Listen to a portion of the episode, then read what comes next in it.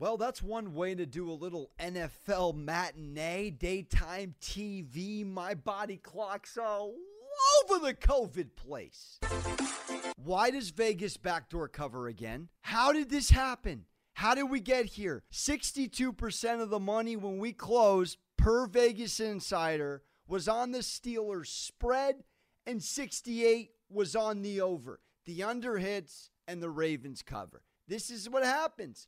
If you want to do your due diligence out there and find a way to avoid unforeseen circumstances like McSorley, if you would have told me when I woke up this morning that McSorley to Hollywood Brown on a curl route and a Heinz Field catch-up slip is the reason that Vegas wins, then I wouldn't be eating dinner, not because I can't pay for it, because I have no appetite. We watch the betting trends, and you look at the numbers, and then you watch the game, and you say to yourself, I understand how the under hit. We were all here for the under. I had it. I did a nice little one-minute video I'm going to throw on because, quite frankly, that was my pick on record.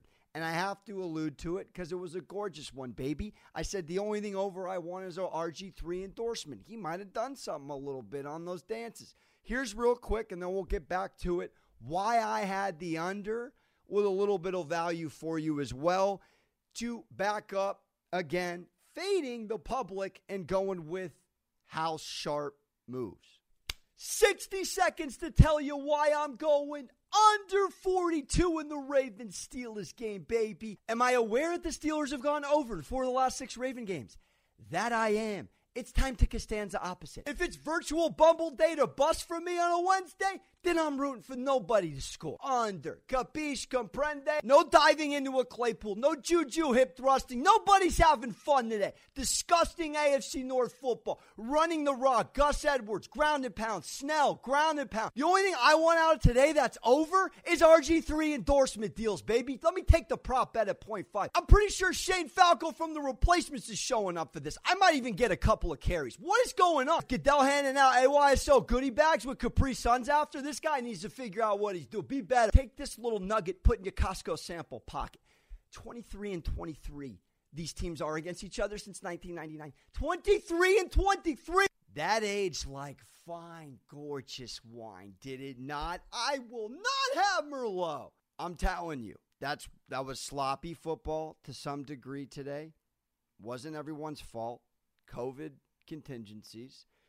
It was a game that felt like, look, when you're 23-23 against each other since 99, we're clearly being told that these guys buck heads like there's no tomorrow. And I even alluded to it. There's football, and then there's AFC North football. Very few times are these guys blown out. So when you're at the sports book and you're looking at the value here, and you're getting an opportunity when this number, again, was 4.5 before all of these injuries. When Lamar's in, it's like, let's give a little respect to RG3. I mean, I'm looking at the numbers for today. I mean, 7 to 12, we hope he's okay. For 33 yards, he did have that abysmal pick six. It was Cupcake City. However, he had no running game to really lean on. No Dobbins, no Ingram, no Snead, no Andrews. The whole offense is gone. So, you know, McSorley comes in. He goes 2 for 6, 77 yards and a tug.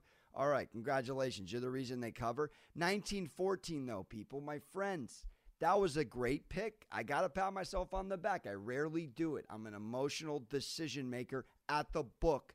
But when you look at the Vegas Insider numbers and you see that the over-under was 68 on the over, despite that, the Steelers have covered 4 of the 6 last overs, or hit them rather, against the Ravens.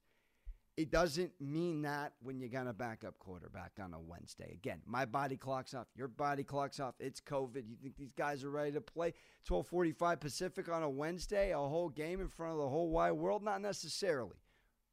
We get what we get. We move on. You think the Seahawks cover is sick on a national television game? On a Richard Rodgers deflection and an unnecessary Dougie Peterson 2-point conversion to cover. And now we're sitting here watching literally Heinz Field mediocre grass be the reason why Fitzpatrick fell down? I mean, come on, man. This shouldn't have covered, but it covers. Again, it's two conversations. It's what does the public bet on? What do the sharps bet on? And then it's what kind of game during COVID are we truly going to get? Because these 23 and 23 since 99 numbers, you could argue, in COVID are out the window. A good example of that is when I went Colts on a Thursday night against the Titans, but then went Titans at the Colts with that 4 because that was enormous value if you looked into it and you fade the public. And very rarely in these divisional rivalry games, especially these two, are they going to allow anybody getting away with 2-0? Champions League, I mean, just doing you a quick little Chris Berman rundown. Borussia blows it against Lazio. Of course, Barcelona wins 3-0 without Messi suiting up. Didn't need him. Cristiano back in the lineup, 3-0 routing for Juvie. And then, man, you hosting PSG, everybody against them. Come on, man. You put Neymar and Mbappe on an ESPN list that everyone went ballistic on the Twitter bird about today in terms of rankings. And you have the value at plus 160-ish when it closed for PSG to win that game. They know they have to win that game. And again, the money, it's fascinating in soccer because you can bet on a draw, and that's a whole nother conversation we'll get into, but that's your little quick rundown. And of course, Chelsea rolls out Sevilla 4-0. Texas nods off North Carolina in basketball. Gonzaga edges out West Virginia, 11th in the country. They suffered their first loss. Florida State rolls over North Florida. They're 1-0 to kick off their campaign. And we have ourselves an undefeated Pittsburgh Steelers still. How do we get our money back? We got Louisiana Tech versus North Texas tomorrow in a pick'em, and Air Force on the road against 1-4 Utah State. I'm looking at Air Force minus 11.5, and I don't want to look at it for another second. We are going to sleep on these decisions, see where the public lies tomorrow. That's it for me. Appreciate you, everyone, listening. I'm out.